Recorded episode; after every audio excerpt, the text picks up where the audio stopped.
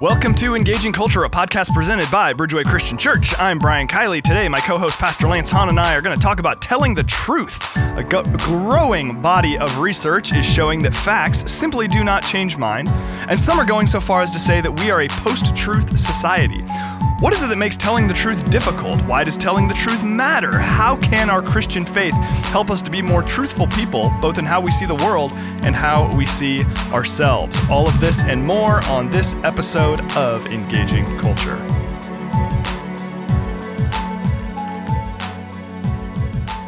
All right, season two, episode six of the Engaging Culture podcast. Here we go. I am Brian Kiley, joined by Lance Hahn. I'm Lance Hahn. That's strange that you just referred to me. Yeah, I um, I was not on the last couple episodes, and I just want to tell all of our audience I'm sorry. Sorry I wasn't here. I know that it's far more interesting when I'm here. It's much more interesting. so, for the sake of all of you, our listeners, Yes. I would also like to point out that currently, if you are watching on the open portal, we do these shows live. So, those of you that listen to it on podcast, we do these shows live just so people can see what we're wearing.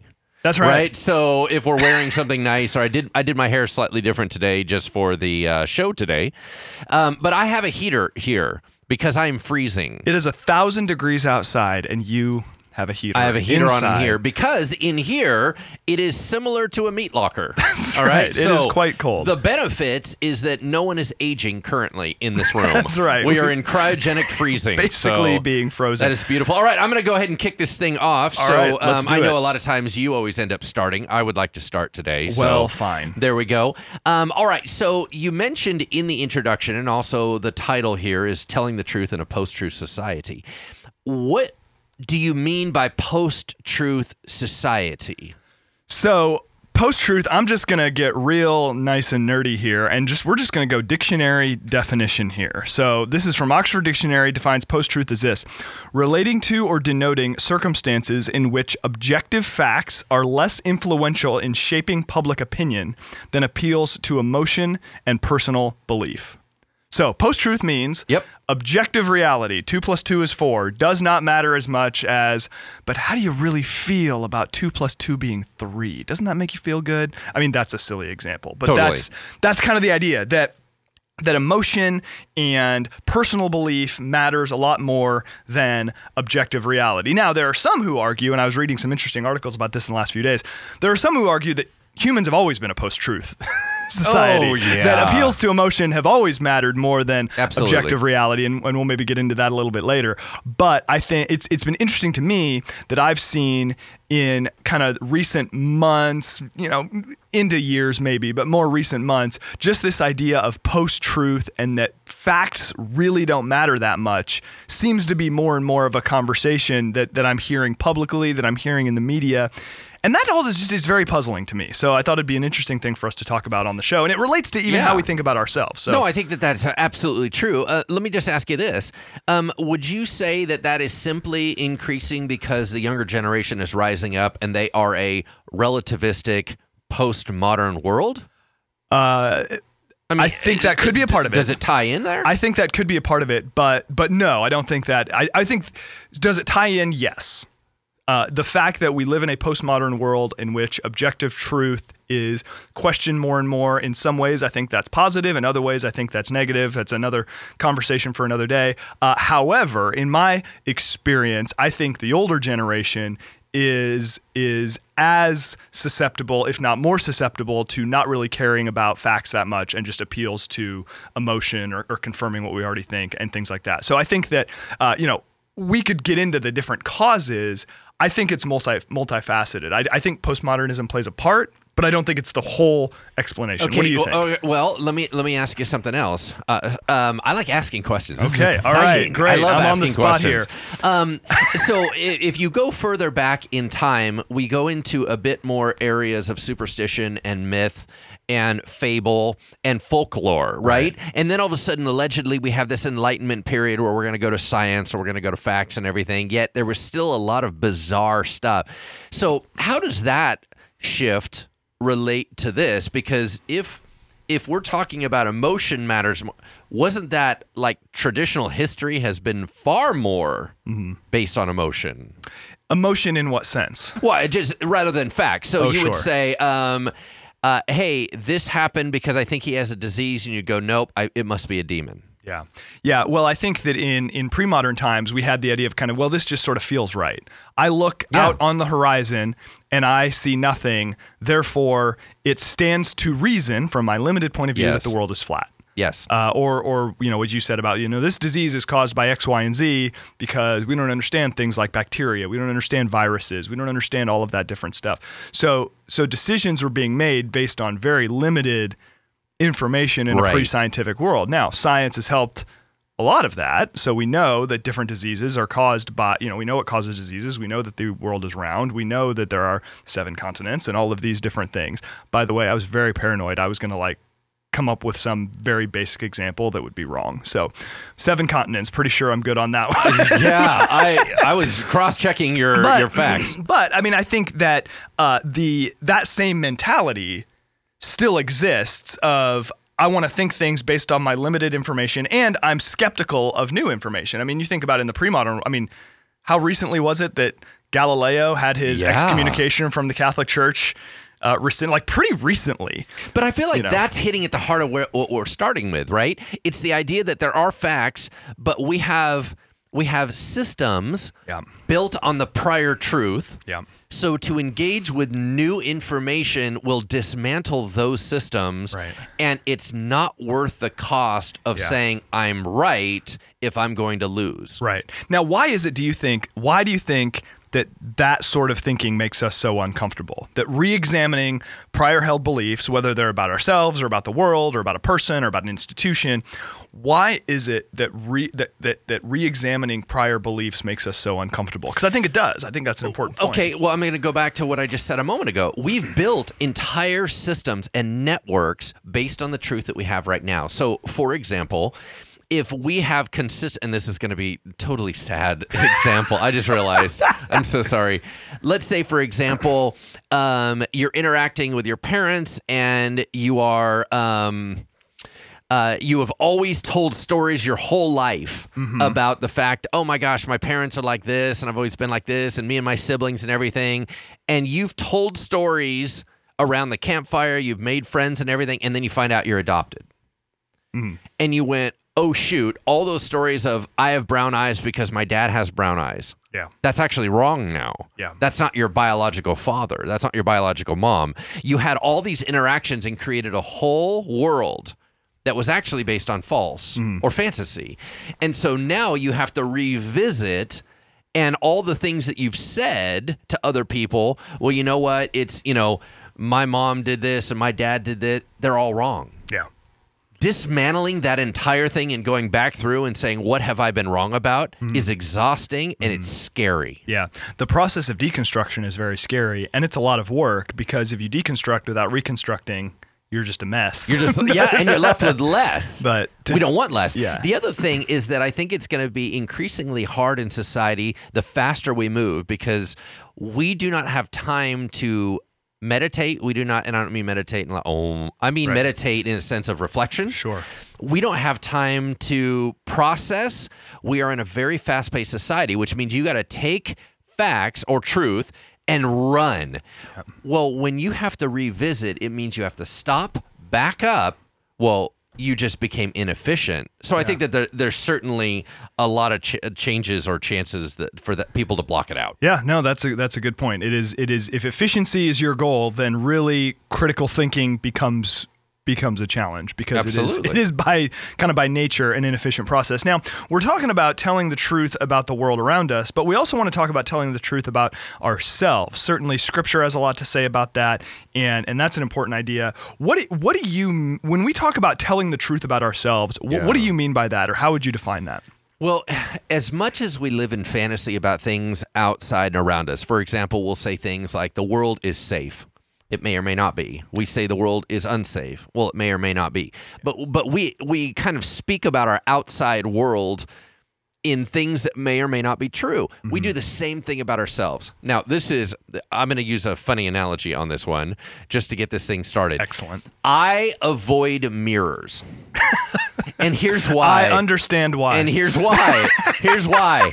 I am a supermodel. I don't know if you guys know this, but if you're watching, if you're watching it on video, this will be problematic for you.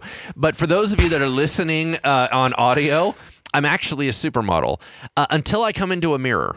And then I realize I'm not a supermodel, and that's very discouraging. So in your own mind, In you're my own just the mind. most handsome individual am. who has ever graced God's green earth. Uh, My body certainly looks a lot better than it does in real life. A mirror confronts you with the reality that perhaps you're not. Yeah, so I avoid mirrors, and the more I avoid mirrors, the more I can keep this false world alive, and I can walk around with more confidence because I'm like, you know what? As a supermodel, what do I got to worry about? And then I go in front of a mirror and I'm like, goodness gracious, what happened? And it feels like maybe I got ran over by a truck or something. But anyway, the point is, is I think that when we talk about telling the truth to ourselves, I, I think that we're being honest about who we are, what are our limitations, um, telling the truth to ourselves about what do people really think or what do I really think or or how am I really interacting with the world? Where's my status? These types of things, right? Right. These are all um, truth telling issues. So I'm gonna I'm gonna throw the question back to you, Yeah. right? Okay. yeah, yeah. So if we're gonna do that and be honest with ourselves, right? I'm still hung up on the supermodel thing. I know, I'm, just, I'm gonna have a really hard time. Lucian, our audio engineer, he's laughing over there. I see him. Yes. We're all laughing. That's I, pretty I told funny. you you were gonna learn new things about I- me. You did warn me before we went on Um, air. Go ahead. okay, so let me ask you this: What makes that process of actually telling ourselves the truth? What makes that so difficult? so many things. Okay. So many things make make telling the truth, being honest about ourselves, being honest about the world uh, difficult. Uh, to your point about the supermodels and the mirrors. So as, as funny as that is, it's a great example, right? Because living in in a, a world which we have sort of constructed for ourselves, which may or may not connect to reality. I mean, it may, and I say it, may or may not. It may or may not connect may. with Yeah. reality. Uh, that is much safer Yes. than dealing with reality. Yes. That is much safer than having to confront what's going. If I'm going to really tell the truth about who I am, if I'm going to tell the truth about what motivates me, it's scary.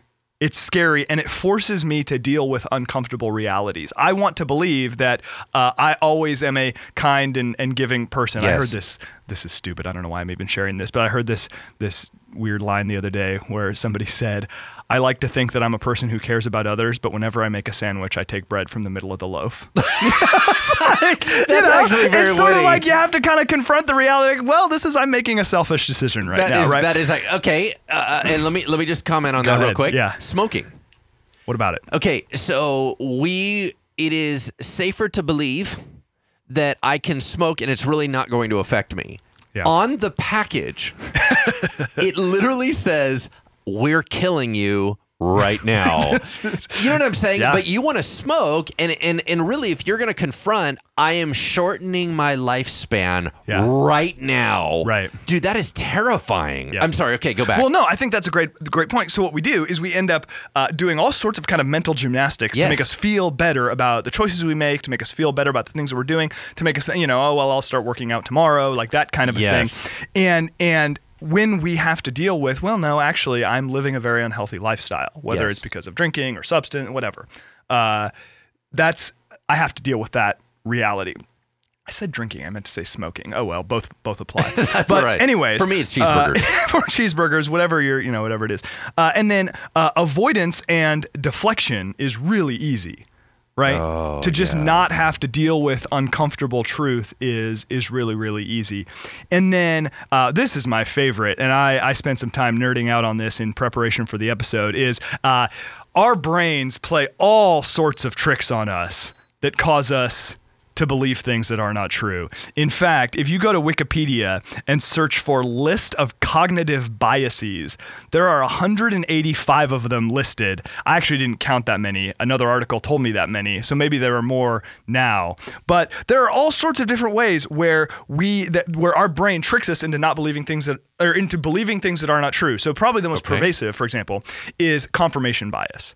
That Okay, you and I are har- are hardwired with the tendency to believe things that support that which we already believe. okay, yes. Give me an example. So, uh, for example, they did a study. I was reading about this last night. Uh, what was it about? It was about uh, gun violence. I Okay. think it was. They were giving. They gave two groups of people data about gun violence. One group of people identified themselves as very pro-gun control. The other group identified themselves as very anti-gun control. Uh, or no, what it was is they gave both groups two different studies, one that showed one that showed gun violence was being a real problem and one showing that gun control would not work.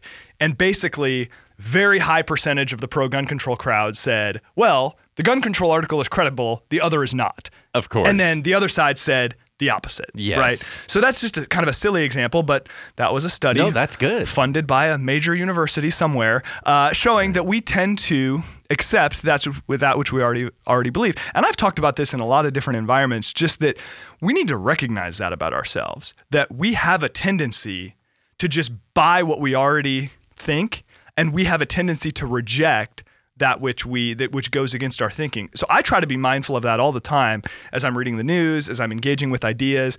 When I find myself immediately wanting to reject something, I just try to say, okay, am I rejecting that because it's really not true, or am I rejecting it because it's challenging what I believe? Right. Um, okay, so I, I was just jotting a note down right here. We have, and this is something that I've noticed um, probably a little bit more in the last maybe three to five years. We have a, an extraordinary fear of being wrong. Yeah. Uh, it, it's it's and it's not a normal fear. It it it, it overrides even other fears. So, for example, we would rather live jaded, suspicious, and negative just to avoid being wrong. Because the idea of being duped or the idea that you believe something wrong is so offensive to us, we will wall ourselves off. And it's interesting. And I don't know if it's just sheer pride right? You just don't want to be wrong. Or if there's just, I don't want to dismantle my world, I don't want to lose everything.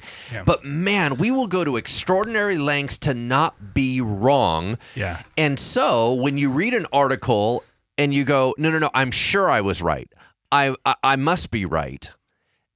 Man, that is so. I don't know all the reasons why we always have to be right. Because here's the deal the, the Bible has a, a verse that says, Love bears all things, believes all things, and hopes all things. Uh, that is a very optimistic, trusting posture. Yeah.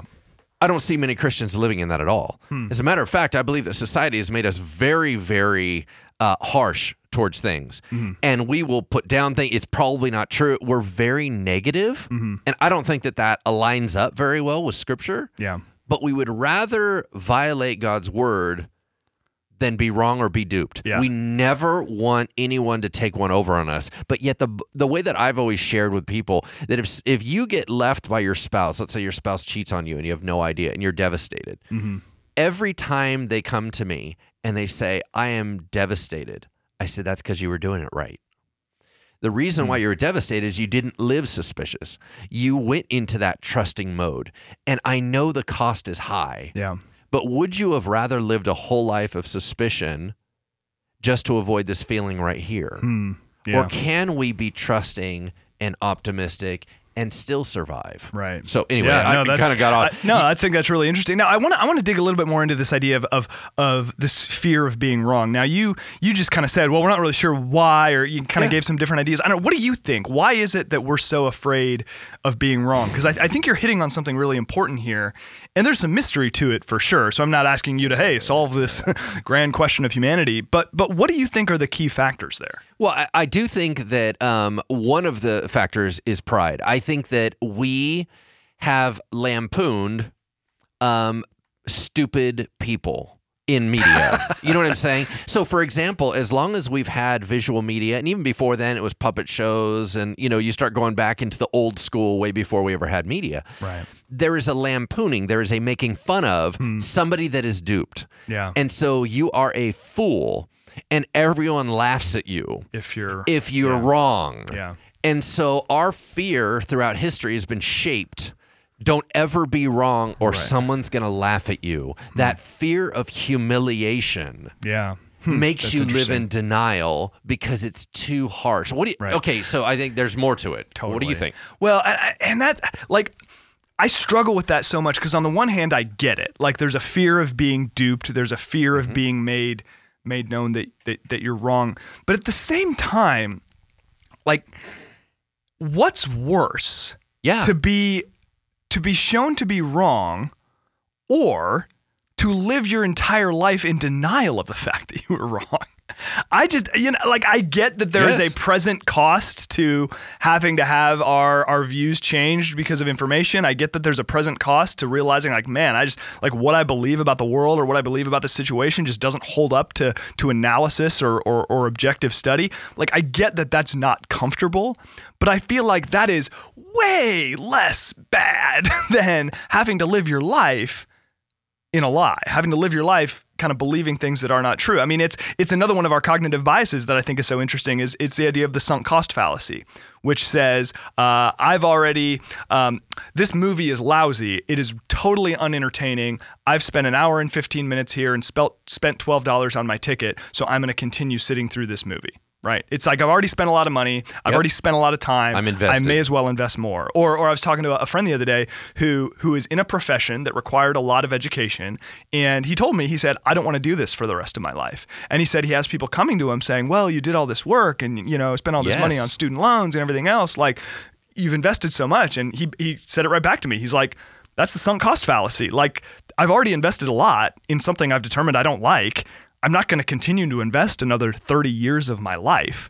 And I think that's, but I think a lot of us do that, whether it's in stuff that we've committed ourselves to that we think is no longer worthwhile, or in ideas where we say, well, this is who I've always been my whole life, and to change my thinking is uncomfortable. So I'm going to continue down this path. I'm going to isolate myself from anything that would challenge what I think, whether it's about myself or about something outside of myself, and I'm just going to kind of keep trucking.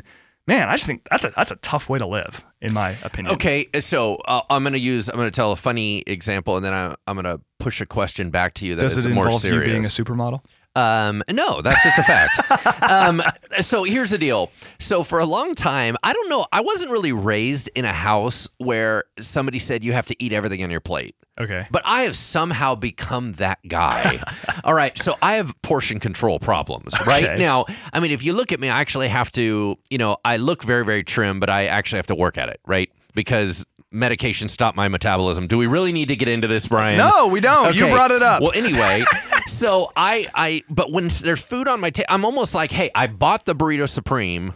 I'm going to finish, finish it. the burrito supreme. Yeah. And if I bought a lot of food, I'm going to finish it. I'm always about finishing. I I don't know if that's because I don't want to have any mess. It's like the one thing I can control, so I'm going to clean it up and I throw it away.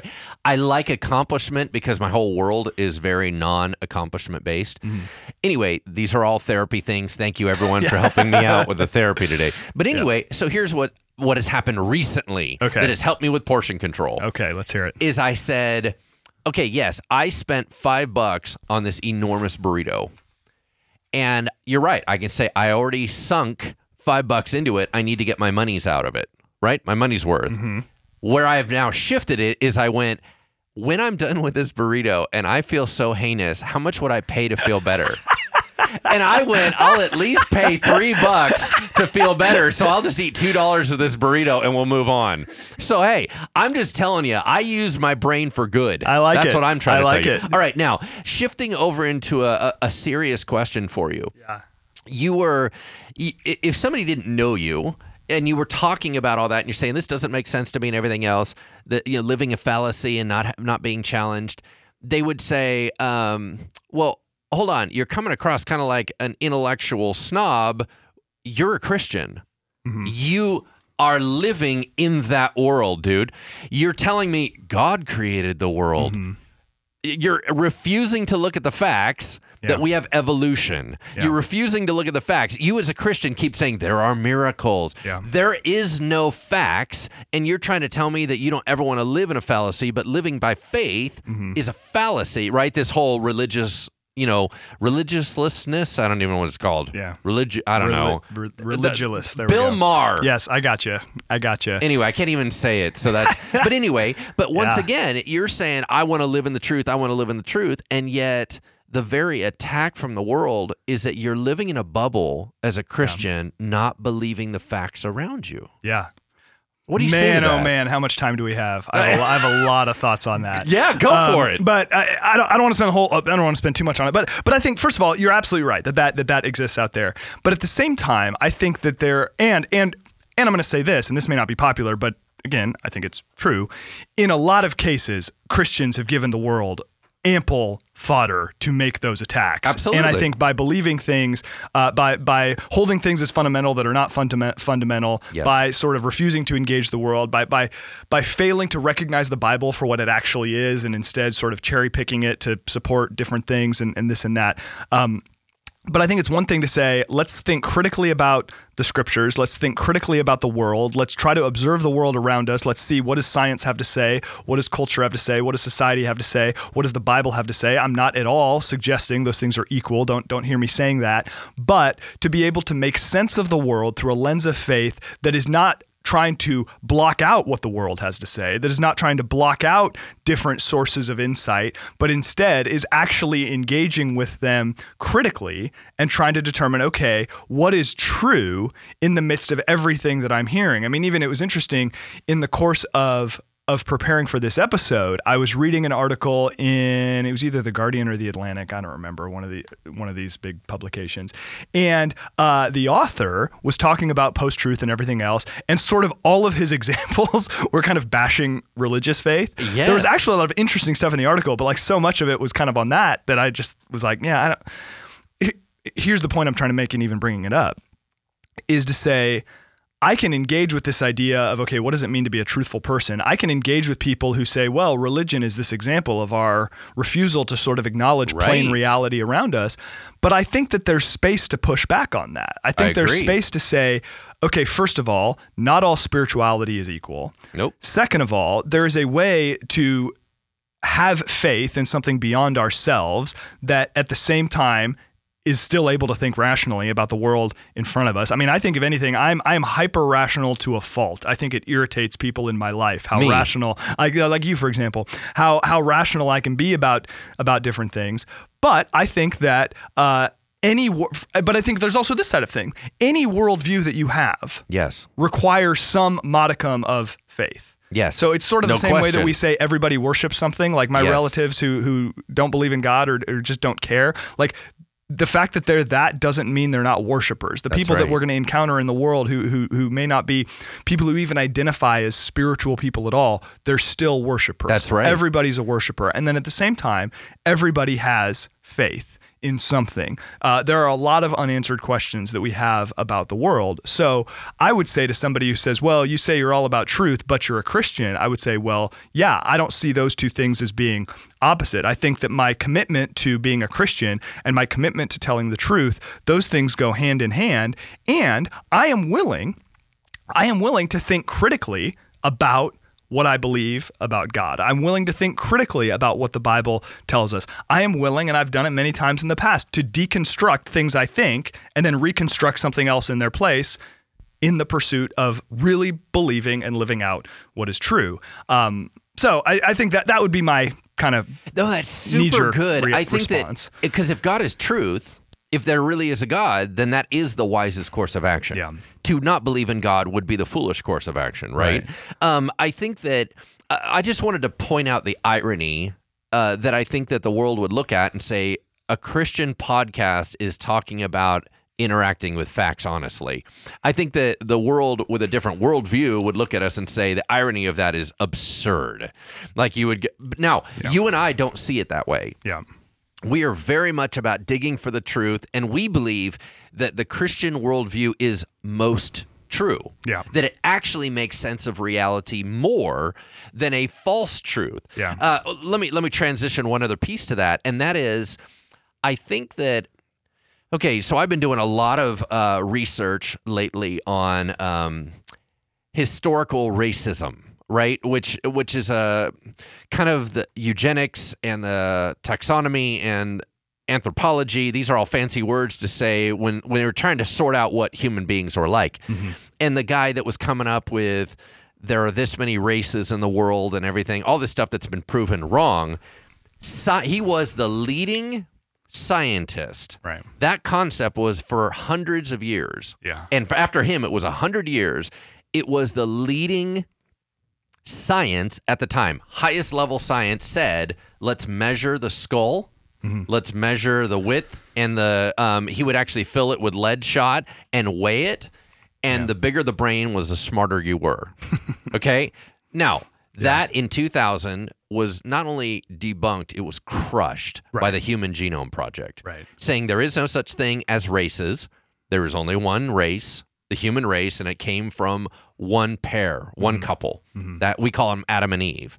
So once again, science was wrong Right. for a long time. Yeah. Now, the reason why I bring that up is sometimes, and I think ever increasingly so in our culture, we have seen science be debunked so many times Mm-hmm. that we don't trust what are called facts anymore. If Mm. somebody brings us new facts, we go, you know what? They've been wrong before. Yeah. I don't believe it. Yeah. And so I do think that there is some good reason to stay in your truth and not Right. always flip flop just because you got new information. Right. And I think internally we go, you know what? Forget it. I'm not changing my mind. Those people have been wrong for a long time. Yeah, well, and that's that's certainly true, and that is that was another thing that was brought up by a few different articles I read is that uh, it, it was sort of uh, lifting up the benefit of paying attention to scientific inquiry, for example. So wanting to know, okay, what is science saying? What is the scientific community saying about X, Y, and Z? But then it brought up that very point to say that, well, you know, uh, first fat was bad for you, now sugar is bad for you, now carbs are bad for you. Well, now it turns out that you know, big sugar paid off the researchers at Harvard to say that fat was bad and not sugar was bad. And there's a lot of, you know, Yes. okay, a red red wine uh, in the evening will help uh, help with your heart. Well, actually, no, it doesn't. It causes all these. So there's a lot of stuff about the world that we're trying to figure out. Yes. And and a lot of ways in which science has been wrong in the past, and there or are ways, lies have distorted it. and li- or lies and, and corruption have distorted it. Certainly, that's that's true. Um, and and science is going to be wrong in the future. However. That does not mean that the process itself is invalid, nor does it mean that we should isolate ourselves You're right. from all of it, because I think anybody would agree that scientific progress has been a net gain for humanity over you know our history. We understand disease better. We understand uh, the way the world works better. We understand uh, kind of our atmosphere better. We understand the human body better. There's so many ways in which it helps, but we have to understand science, like basically anything else humans put their hands to, is not perfect, and you know Yes. a little bit of skepticism is not totally unwarranted. nope, I'm with you. I'm So, with you. Yeah, that's certainly true. Now, uh, where are we going next? I don't even know. What are we going to talk about? Um, what does the Bible have to say? First of all, let's talk about this. a Yeah, little bit more. so here's about what- this just concept of truthfulness in general. So go well, ahead. here's what I love. Uh, one of the many, many things I love about Christianity. Christianity is raw and it's honest and it's willing to engage with anything. So there's nothing that you should feel like you have to shy away from in terms of intellectual debate. The Bible says, listen, I want to go all in because my Jesus will stand up to any scrutiny. My my faith will stand up to any. I may not have all the facts right now. That doesn't mean that it's not right. And so the Bible, when it talks about truthfulness, it talks about living in transparency. It talks about living as things really are. The Bible never talks about living in fantasy. Um, so I I don't know if I've mentioned this, but um, I have written a book. Did you know that, Oh, Brian? Did you write a book? Oh, really? Yeah, What's I talk called? about it periodically. um, as a matter of fact, I wrote two, Oh, which means wow. I'm twice All as right. good as someone that wrote one. Well, there you go. But anyway, uh, the book was called The Master's Mind: uh, The Art of Reshaping Your Thoughts, and and in that I was talking about how much that our minds get tricked and all this stuff that we live in fantasy. And what I explained was, I said God has given us tools to fight real enemies, not fantasy enemies, right? So, for example, I have panic disorder. I'm scared of things that are not real. Well, God didn't need to give me tools to fight an unreal Yeah. enemy. You know what I'm saying? Yeah. So in the Bible, it ends up talking over and over and over about truthfulness. That is a huge deal. So uh, I did a devotion this morning for our staff um, as we were talking, and, and I read this this verse. It was Philippians 4 8. Whatever is true, whatever is honorable, whatever is just, whatever is pure, whatever is lovely, whatever is commendable, if there is any excellence, if there is anything worthy of praise, think about these things. And the idea was if it's right and good and godly and holy, get your head there. Stay in the truth. Yeah. Um, John 8, uh, Jesus said, If you abide in my word, meaning if you walk or live in my truth, you are truly my disciples. You will know the truth, and the truth will set you free. Going even further, he said in John 14, 6, I am the way, the truth, and the life. Meaning, if you want to find out reality, you got to come after me. Right. So Jesus was saying, I am the standard. I know all the th- stuff going on. I've been to all dimensions. Yep. I've been into the spiritual. I've been in the physical. I'm the king of this creation. Mm-hmm. I know everything. I am your truth. Yep. And so the Bible really stay tells us to stay in the place of transparency, Mm-hmm. honesty, authenticity, and really looking at the world rightly. Mm-hmm. Don't be tricked by the false things of the world. Right. Look through it. Right. Don't let the advertising, don't let the manipulation, don't let the the current leaders distort you. Mm-hmm. Keep your head in the game. So honestly, Christianity Christianity is a champion for truth. Right.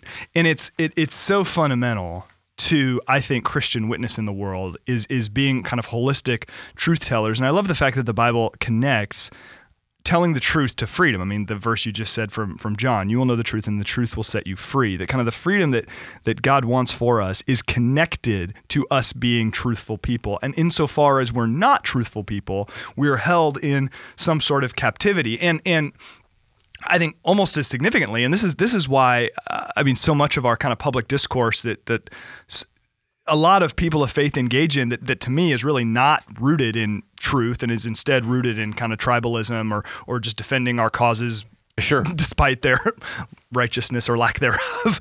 Uh, this is why it bothers me so much is that if we can't tell the truth, it harms our credibility before a watching world. If we are disseminating lies, if we are spreading things that are not true, if we're accepting and tolerating things that are not true because they help our cause or help things that we already think, I just don't understand why we should expect the world to take us seriously when we say things like, Jesus didn't tell the truth, Jesus is the truth. And they're saying, well, I see the stuff you post online. I see the way that you behave in your personal life. I see kind of your questionable ethics in these different areas. I see what you're like to work with. I see what you say about people when they're not around. I see what you're willing to do to get ahead. It's pretty clear to me that truth is not a big deal in your life. I don't really ha- you don't have a lot of credibility to talk to me about Jesus. I Well, think he- that that happens more than we realize. Here's what's funny about that. So that is a huge pet peeve for me, right? You're the only one that hates it more than I do. like literally, I like in, do. in my life, I really hate it. It is super funny because I'm like, I'm like, I will get fired up until I get next to you. Like, don't bring it up next to Brian. And I He's was like, really gonna. Oh shoot, Brian's here. Um, so uh, well, let's let's kind of camp on that as we kind of turn the corner towards the the end of this podcast. Yep. But so the subject of truth telling seems to be one that really interests you not just Oh, your pet peeve that you just Yep. jumped on Yep. right but but this is kind of a big deal to you can you give me some thoughts or some reasons why that is such a big deal in you Yes, I, I, I have many, many thoughts. I will break them up briefly. You totally did the pastor thing where you said, as we get to the end of this podcast, we have like 20 minutes to go. oh no no no that is the pastoral way to do it It's like, and in You closing, hour. I have eight more points. Oh yeah, no, please, yeah, no. Let me let me not deceive you. We will go We've, really we've, long. we've got some time. Okay, uh, praise here the. Lord. So, so uh, yeah, so telling the truth, just sort of trying to be honest about the world around us is very important to me, and it's something that matters to me a lot. And uh, the first is, even given everything we've discussed Mm-hmm. about why telling the truth is difficult, I still don't really get it. I still don't really get why we as humans have such a difficult time telling the truth or even attempting to be objective about the world in front of us. I will give a stupid example, silly example, to kind of illustrate a broader point. Um, as you know, I love sports. I attend lots of sporting events and, and all of that. Yes. And it irritates. I feel like I've maybe talked about this on this the podcast before. Hey, that's okay. What irritates me is like hyper partisan crowds. Yes. Like, so for example, I was at a game once. Kings were playing the Jazz. The Kings were ahead by one, and the Jazz make a basket at the very end. And from my sh- my spot on the upper deck, I thought, oh my gosh, that's basket interference, which means the basket wouldn't count. Right. And oh, the Kings would win. Well, sure enough, they called basket interference, and everybody's all excited. The Kings win. Well, then they say they're going to review it. They showed the play one time on the screen, and I only I'm not a professional referee. I only had to watch it once. That is not basket interference. Basket's good. Kings are going to lose. Game's over. And sure enough, that was and it was like it was obvious. It wasn't really that close. Again, my initial perception was from, you know, the nosebleed seats. So Right. we make the announcement, and everybody starts booing and getting all mad and everything else. Like I get we're disappointed that the Kings lost the game, but like it's clearly the right call. Yes. Right. And I think in that's sports and that's silly and whatever. It irritates me, but it doesn't really matter. But we do this thing in society as well, in larger issues, in moral issues, in social issues, where we don't really care that much about what's true. We just care about defending what we think Yes. and attacking the other. I was listening to a really interesting interview with a guy I'd never heard of before. And and he and I did some research on him and I don't think he's a guy I would agree with on much, but he made a really interesting point. He said, "We've reached a point as a society where anything is permissible as long as it offends the right people." Wow. And I thought, I think that's really true. So I don't get, I, and I just, I, I have a hard time wrapping my mind around that. Why do we care so much about defending what we think? Why are we so willing to do things that offend people that are different than us? And then, of course, take offense when things are done to us. Why is it that we can't just be, you know, tell the truth about what's going on around us? even though so many different studies have confirmed that this kind of you know appearance we have of rationality is a ruse and we're all incredibly irrational people i have a hard time with that and I, again just Okay, well, here's where I can connect in with you on this. Yep. So I think that there are some areas where we can't. I think a lot of times is that we don't want to. And and what that boils down to me, and this is where I get on my pet peeve thing, yep is selfishness bothers me. yeah Um, I I've been kind of raised on Jesus, and He's my hero, and so I kind of whether I live in complete uh, alignment with Him or not is is I, I don't even think it's debatable. I can tell you it's not. I'm not living in complete alignment right but but all my world inside is built by Jesus and Yeah. Jesus was the opposite of selfish. Selfishness offends me. Yeah. So when you just told that story, I got bothered Uh-huh. because people were being unfair. They Mm-hmm. were saying, "I want my team to have things that you don't get." That's that's corruption. I don't like that. That bothers me. So I, I think that one phrase I just wanted to try to adjust and give people a thought is you were saying, I don't really understand why we can't, and I understand what you meant, but we don't want to.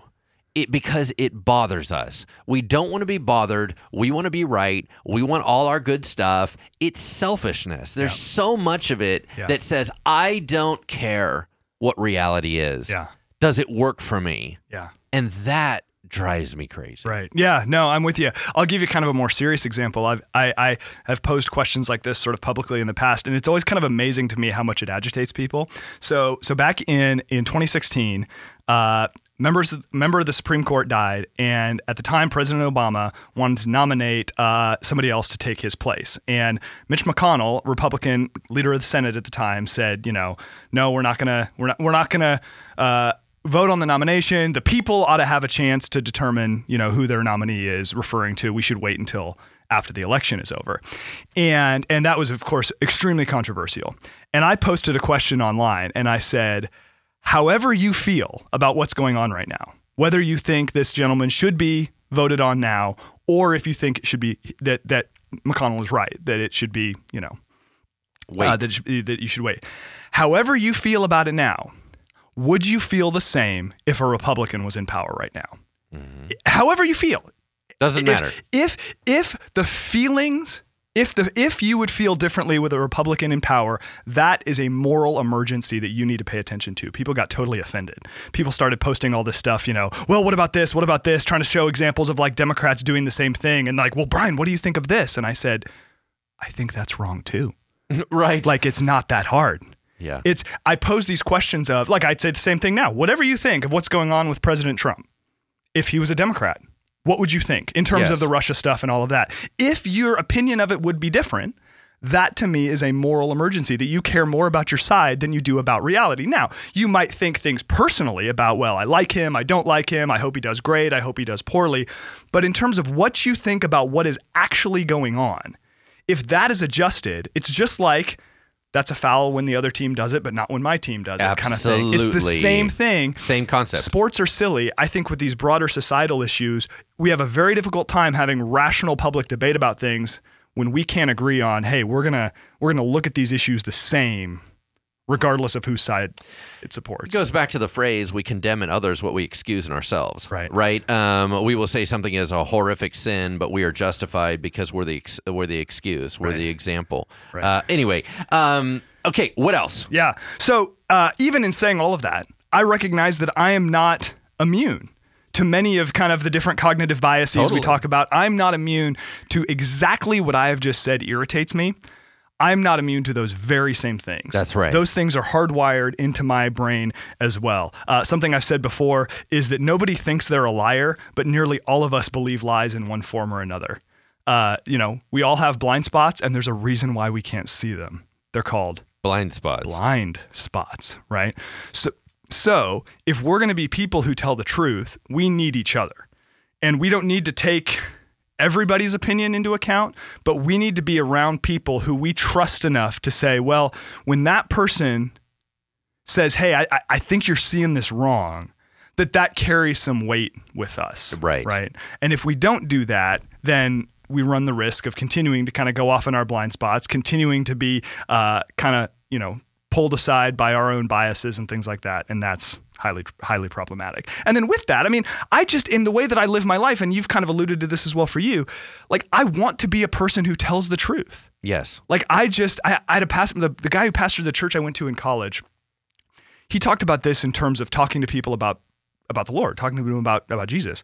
Is he would say it's it's helpful to talk to people to say, you know, to ask them, what are your spiritual beliefs, and would you want to know if you were wrong? I think those are powerful questions. First of all, Very. Not all of us are even reflecting on what our spiritual beliefs are. So saying, what do you believe about spirituality? And then just even asking that question, would you want to know if you were wrong? I think that's a fantastic question to ask about all sorts of issues. Would you want to know if you were wrong about the way you think about an issue? Would you want to know if you were wrong about a theological position? Would you want to know if you were wrong about your opinion about some random person or about your spouse? You know? And I've just kind of tried to live my life in a way where I like I'd always answer that question yes. Like I want to know if I'm wrong because like finding out you're wrong as humiliating as it can be to allude to what we talked about earlier, finding out you're wrong is actually a gift because you don't have to be wrong anymore. Okay. Yes and no. Yes and all right. So I'm going to go 90% with you. Okay. All right. So there is 10% I want to live in a lie. yep. And here's why. Here's why. Number one, I don't want to know what's in hot dogs. okay, so I'm going to eat them and I don't want to know because if I know, I won't be able to enjoy my hot dog. Um, and I think that uh, I, I want to believe that when I fish, that the fishy can't feel the hook when I unhook it and he goes back in the water. So, because if I if he can feel it and it hurts him really bad, then I won't fish anymore. So, so here's the deal: there are some things that you look and you go, if I learn this truth, what is the cost? yeah. And does it ultimately matter to me? So if somebody says, "Hey, I'm going to tell you about Jesus. What are your thoughts? And mm-hmm. would you want to hear if you're wrong?" They may go, "I don't think about very highly of religion at mm-hmm. all. So I'm Hindu." And if you told me I'm wrong, it doesn't make a difference. I'm not mm-hmm. really that much of a Hindu. So, yeah, you can tell me I'm wrong and I'm just moving on. I'm still going to be called a Hindu because I'm not really a Hindu. Right. You know what I'm saying? Sure. So I do think that there's a certain degree to where we're like, no, I'll live with lie in that area because it doesn't matter enough to me, or I'm not willing to pay the cost for the truth.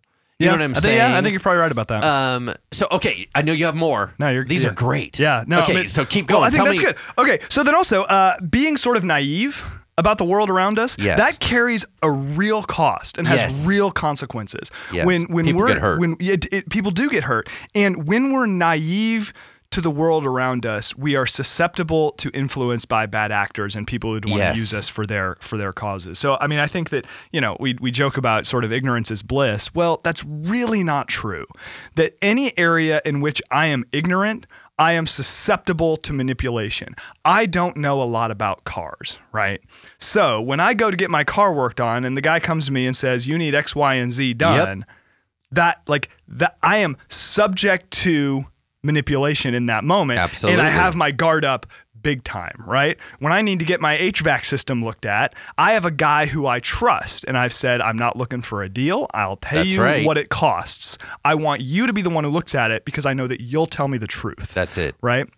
And the fact of the matter is, if if you and I are naive about what's going on in the world, we're not paying attention and we're not thinking critically. Again, people who want to use us to advance their agendas, which may or may not be positive, uh, we are susceptible to that sort of a thing, and that's a problem, especially in the church. To get back to my point earlier, when the world sees us being deluded by all sorts of falsehood, and we're mixing that in with talk Yep, about Jesus, that's right, that's it- right. It affects our witness profoundly. right? No, uh, yeah, I think that that's very, very true. I think the danger that comes in um, of of just being ignorant, right, of, of, of being naive. That someone, so for example, um, th- this will be kind of a, a funny little example. So, so uh, one of our pastors sent me the other day um, an article that said that Elevation Church just put in a water slide into Oh, their right. baptism, right? And and um, you know, hilarious, right? Because you know, Ele- uh, Elevation's a big church, and people are you know, ooh wow, Steve Furtick, Pastor Stephen Furtick, that kind of stuff. Yeah. Well, then they're like, oh, you know, that's what's wrong with the church today. People are now they're screwing around with baptism. Okay, it was by the Babylon Bee. Right. Okay, that is the Christian version of the Onion. Yeah, it's right? satire. It's a supposed to be fake.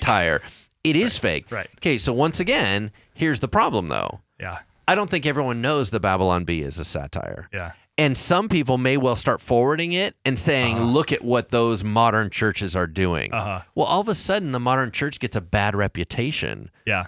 for something that actually they never did. Yeah. And so that idea of being duped, Yeah. once again, we go back to that. I, I don't think that we want to be duped. I don't want to live suspicious, but at the same time, you have certain responsibility that if you're going to forward Mm-hmm. something, if you're, you need to know whether or not it's Yeah. legit. Did you know? Maybe you, you and I talked about this. There was actually a big story early on in the days of the Babylon Bee that really got sort of the like. This is not nice. I'm going to say it anyway. Sort of the paranoid wing of Christianity really up in arms. Yes. There was this story that local authorities investigating church for refusing to play Oceans. And it was satire. It's a joke. It's funny. That's Oceans was song. super popular at the time. Yes. Man, I saw it was all over social media. This is what's happening. The government is cracking down and da da da da da. And it was just like it's Satire. joke. It's a joke. it's a joke. Yeah, It's and so joke. once again, uh, and so I think that maybe if we believe something, it's one sort of damaging. If Yeah. we pass it on Yeah. and label it with truth, Yeah. we just did more damage. Right. Yeah. No, you're absolutely yeah, you're absolutely right. Again, it affects our credibility. I think there's a, there's another side to this as well. When we refuse to tell the truth or when we have an extreme emotional reaction to being challenged, that says something about our identity. Right? For sure. That our identity is found in our tribe, that our identity is found in our opinions, that our identity is found in in these various labels that we carry for ourselves when one of the great resources of our faith is we don't actually have to have our identity found in these things. I don't have to have my identity found in what people think about me. I don't have to have my identity be found in my accomplishments.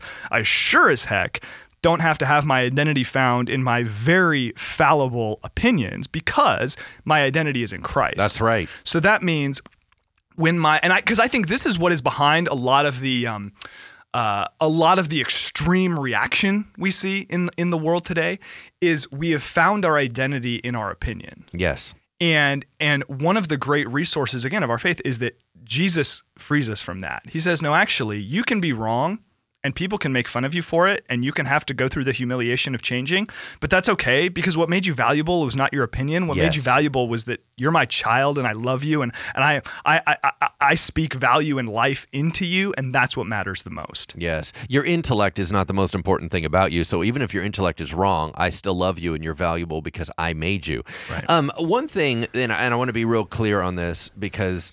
Um, uh, let me say the phrase and then I'm going to back up and clarify. Yep. All right. So the phrase is is that emotions tend to blow when foundation is weak. Hmm, That's good. And what I mean by that is that if you are certain and steady in who you are and what's going on, there's no need to overreact. Overreaction tends to be a defense mechanism that, oh no, I'm going to get pushed over. Yeah. Oh no, I'm in, unstable. That nervousness, that reaction. Now, where I wanted to clarify is that does not mean that emotions are weak. Mm-hmm. That emotion, emotional people are weak people. Mm-hmm. They don't have any foundation. No, no, no. Sure, yeah. I'm talking about different types of emotion. Mm-hmm. There can be um, people that are emotional that are more in touch with how God designed them than somebody that's not, right? Oh, so no I'm not question. saying Yeah. stoic is better. Yeah. What I'm simply saying is that if you're noticing that your emotions very easily trigger, especially in something that you're confronted with, yeah. it will tend to be because you have a weak founding Yeah. of that. You know what I'm saying? Yeah. They can knock you over. If you come up and there's a little one year old crawling towards you or whatever. I don't even know if one year olds crawl. um, and they're crawling towards you. You're not afraid you're going to get knocked down. You go, Yeah. I'm a standing adult, so you don't have to brace yourself. Right. If a lineman comes at you, you're going to get a, knocked over. And so you tense up, your emotions come in, you all of a sudden are heightened, and you have this adrenaline rush. Yeah. Why? Because you know you're going to get knocked over. Right. So what I notice is in a lot of debates, when emotions are high, it usually means that people are afraid that their view is actually unstable. Yeah. Or the only other time is when they feel like they believe that they're right, but they believe that popular opinion will overwhelm their rightness. Hmm. Yeah. No, that's good. Can I can I get nerdy on you again Oh, with yeah. another cognitive Boom. bias that what you just said reminded me of? Uh, they call it the backfire effect. The reaction to disconfirming evidence by strengthening one's previous beliefs. Oh yeah. that when we're that this is this is a, a a scientifically verified phenomenon and that you know we're not all susceptible to it but many of us are is that being presented with information that challenges our beliefs actually has the effect of reinforcing them yes, we'll and- dig in deeper. and I think that's exactly what you're describing that when we're when we're unsteady, when we're unsure, when we feel that we're challenged Threatened. and that makes us feel icky, threatened is, is probably a better word than challenged, uh, that that's going to stir up all this like crazy Yes. emotion. When the fact of the matter is, I think when you think about it, and, and I'm not a guy, it's interesting. I get really fired up about things that don't matter because I just, I like the sort of adrenaline rush of Yes. getting excited at a sporting event or whatever, but I'm always in control. Like that's always a, a, a, a value of mine. Is like I'm never like emotionally out of control. And I tend to be very sort of stoic about things I actually care a lot about just because like I don't know. I think I think it, it's kind of what you said where I'm like, well, the core convictions I have, yep. I've really thought a lot about them. I've invested a lot of mental energy into Yep. thinking about what I think, and I'm and I'm pretty sure I'm right about a lot of stuff. I'm not going to say I'm right about everything, but the things that are really fundamental to who I am. So like when someone challenges them, like I don't really get all like emotionally worked up over some like random atheist blog. Like I'm whatever, like fine, do you know, I support free speech, so I support your right to do what you do. But I'm like, like I'm not personally offended by it Well, because I'm scared. just, I'm not exactly, I'm not scared. Or, or you look at a social issue where I've really done a lot of work. Like I'm not gonna get in like a big emotional argument with somebody over them because I'm pretty settled in what I think. Whereas, as I think even I, who who who tend to not be real super emotionally expressive, like I said about important stuff in general, I, I, I could be triggered a lot more by areas that that touch on insecurity, right? I mean, would you agree for yourself? Oh, totally. So for me, I am exactly the same way as you are. I I believe I'm right in pretty much everything. Because if I didn't, I would Mm-hmm. would change, my mind. yeah. So anyway, but but here's where I fall prey is that I'm that other person that I get scared and insecure that I believe that truth isn't going to carry the day. Hmm. Yeah. I believe that I'm right. I just don't think everyone else is going to recognize that I'm right. Yeah. And I believe that the societal movement and the social will overwhelm what is right. Yeah. And I go, oh no, I'm losing the room. Hmm. So I actually tend to get defensive and emotional for that reason. Yeah. But it still shows there's insecurity. Yeah. Yeah. No, that's true. Now, our, our, our last thought, I Yeah. think when it comes to telling the truth about ourselves, we, we sort of started the conversation with with that and the the importance of telling the truth about ourselves. And I think I want to end with just, you know, forget about our opinions about other stuff. I meet with so many people, I talk with so many people who just have a hard time grappling with who they are. Yes. And and and kind of want to live in sort of a, a facade world. And and like I get that to a degree that having to encounter the truth of, of who we are is is tough. Agitating. Right. Like there's this um this personality tool that I'm really into learning about right now called the Enneagram, that's which, you know, you're smiling and and I can tell you're rolling your eyes even though you're not because anyway, we talk about it a lot. But part of the challenge of the Enneagram is nobody comes out of it clean. Yes. If you're going to kind of figure out your type on the Enneagram, you have to deal with some junk, right? Yeah. So, like, my wife and I were on vacation recently, and as we're driving, she's reading to me out of an Enneagram book that we're sort of reading together. And it was like we would alternate reading about our respective types. Like, we'd read about her type and then my type and go back and forth because reading about your own type for too long. oh, it's, it's a little depressing. humiliating. You're like, okay, but tell them what the ah, Enneagram is. What's it measuring? What, what's it? I mean, it's measuring baseline motivations and Oh, kind of okay. deep level, like deep level. What is it that motivates you to be who you are? Why and you what do what you do. Exactly. Why you do what you do. It's sort of the it's the foundation that you're building kind of your your life on. And any of the nine types, there's lots of positives and lots of of challenges to each one. But but here's my point. I don't mean to get too far into the weeds of the enneagram, but the point is. I, I just, as I've been studying that, I have felt in my spirit the difficulty of having to be honest about my shortcomings. And it's not fun. It's not. I don't enjoy that. I want to think that I'm always nice to everybody. I want to think that I'm rational all the time. I want to think that I don't make selfish decisions and all of that. Or I want to think that think that I can be present with people in difficult moments when no, I don't have a tendency to want to flee when things get emotionally challenging. Like ah, dang it. Yes, I do. Uh, yeah. you know, like I have to deal with That's those right. realities. But but here's the deal. If we were going to look at this from a purely humanistic perspective, or or we're going to look at it from some other sort of non-Christian perspective in which we don't have a gracious and loving God, Yes. that is extraordinarily difficult to do. Yes. Because if I have to deal with my imperfections, what else is there? Yes. But our Christian worldview is of such benefit in in these sorts of scenarios of just of of doing this sort of deep self-reflection. Why? Because we do not need to be afraid of what we'll uncover as we have to deal with our flaws, because God, who knows our flaws better than we do, loves us perfectly in them, that he died to redeem them, that he sees what there is nothing we're going to discover in ourselves that God has not already discovered and said, I am in the process of redeeming that for my glory and I love you anyway. So there is a safety in self reflection for us as Christ followers that I believe is unmatched in any other worldview that, that I'm aware so of. true. So true. We did a um a, every year at Bridgeway we do a worship prayer and healing night where we go all out in prayer. We're Yeah. praying for extreme stuff. Yep.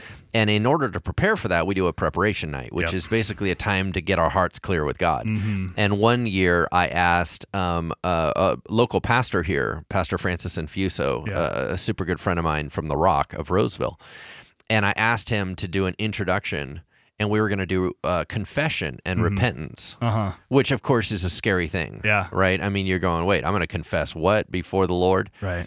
And he said, and I asked him to say a few words, and he said, you know what? Everyone, I need you to just stop for a second.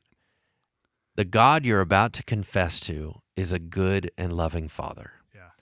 He already knows, Yep. and he loves you anyway. Yep. When you confess, you're confronting it, but he's not seeing it for the first time Mm-hmm. and he has already determined that that was paid for on the cross that he has already determined that his love for you is total Mm-hmm. and it's it's this idea of coming and having to admit that you broke the neighbor's window to a parent that is selfishness and mean and nasty and abusive to you versus a parent that is loving and says, "You know what? Let's go over to the neighbor's house together. Mm-hmm. I'll be right there by your side." Yeah.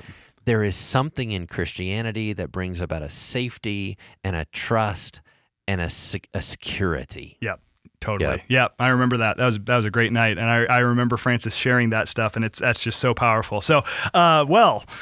We have solved all of the world's dilemmas with truth telling and, Amen. and, att- and attacked this from every possible angle. So, uh, good to be back with you, Lance. Glad to, that we're both back from kind of our little summer breaks and um, hope that this conversation was helpful for you. And, and, and more than anything, just hope that you realize that, that God's love for you is so great that it, that it persists in our self examination. It persists even as we try to tell the truth about the world around us and just kind of be honest about that. So, uh, hope the episode was helpful for you. And please be sure to join us again in two weeks for another episode of Engaging Culture. Thank you for listening to Engaging Culture, a podcast by Bridgeway Christian Church. If you enjoyed this show, please consider subscribing and leaving a review on iTunes. Thank you so much for listening. Music is used under the Creative Commons license and is provided by Dexter Britain.